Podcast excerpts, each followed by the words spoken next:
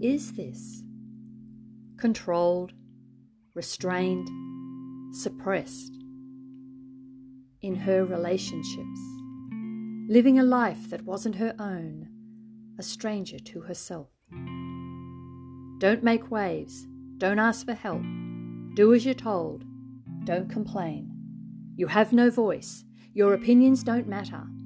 You're uneducated, no one will listen. Square peg forced into a round hole.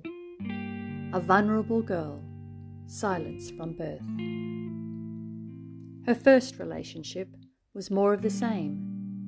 Add the ingredients of anger and rage. Trying to please him, walking on eggshells, no rights, it's not fair. She must leave him. Her next relationship was happy at first. They laughed and danced. He loved her voice. An obedient wife. She trusted him. It was good, as long as she said yes.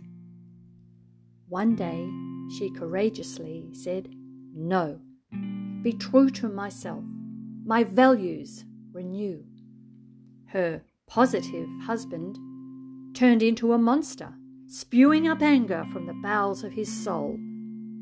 Physically trapped, kept from her family, silenced, in pain, and suffocating. Say what's acceptable or pay the price. Don't ruffle the feathers. Try to stay safe. When enough was enough, she walked out.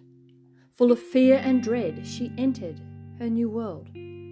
She was a stranger to herself. Her world had changed, but she was still the same. She went to church. She heard of God's love. He flooded her heart with His saving grace. She prayed to Jesus, Help me, please.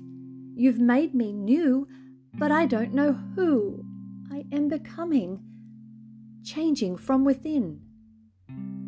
Who am I? Who is this that emerges from within? An alien, a stranger, living in my skin. She's now bubbly and bright, supported by true friends. She has a voice that praises sing. She's educated and confident. She reminisces her old self, now a stranger far removed. Shivers run through her. Must never go back there. Time has passed, and gradually, her life is full of love and peace. She's wiser, smarter, and less naive. Her faith is strong as she moves on.